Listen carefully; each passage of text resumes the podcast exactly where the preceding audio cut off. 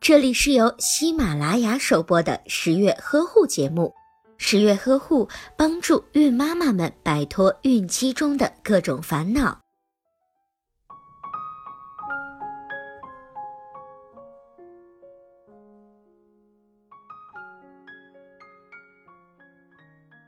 有一些女性的烦恼是怎么努力也怀不上孩子。如果都处在成熟期的夫妇都有着正常的性生活，而且没有采取避孕的措施，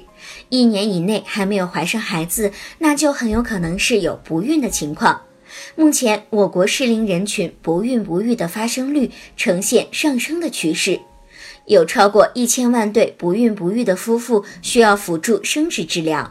不孕症的原因很复杂，大量的流行病学调查结果显示，不孕症夫妇中女性的因素占了百分之四十至百分之五十，男性的因素占了百分之二十五至百分之四十，双方的共同原因占据了百分之二十至百分之三十，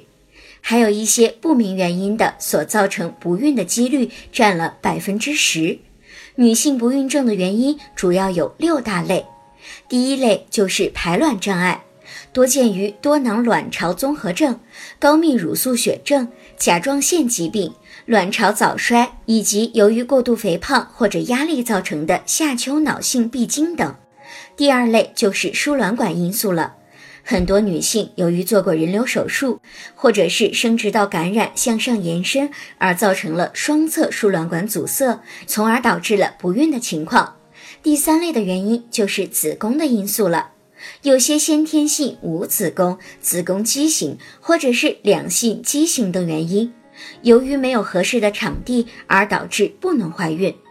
还有就是子宫内膜炎、宫颈炎、阴道炎、子宫肌瘤等，导致精子无法受孕或者是着床。第四类就是子宫内膜异位症，主要还是卵巢巧克力囊肿。第五类就是说不清的原因了，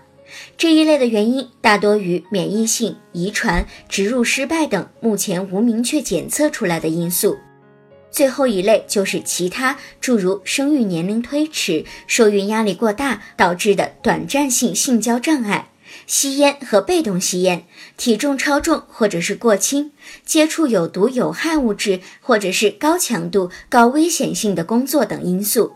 建议怀疑不孕症的夫妻，可以先将男方的精液、女方的排卵和输卵管的情况明确，再根据上述的结果，由主治医生结合不孕夫妇的年龄、病因以及合并症等情况，决定最适合的受孕方式。对于已经明确病因，或者是曾经接受过辅助生育技术却治疗失败的夫妇，需要到有资质的生殖中心就诊。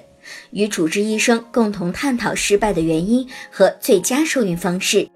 并且可以根据医生的建议提前准备好辅助生育治疗的前期检查项目。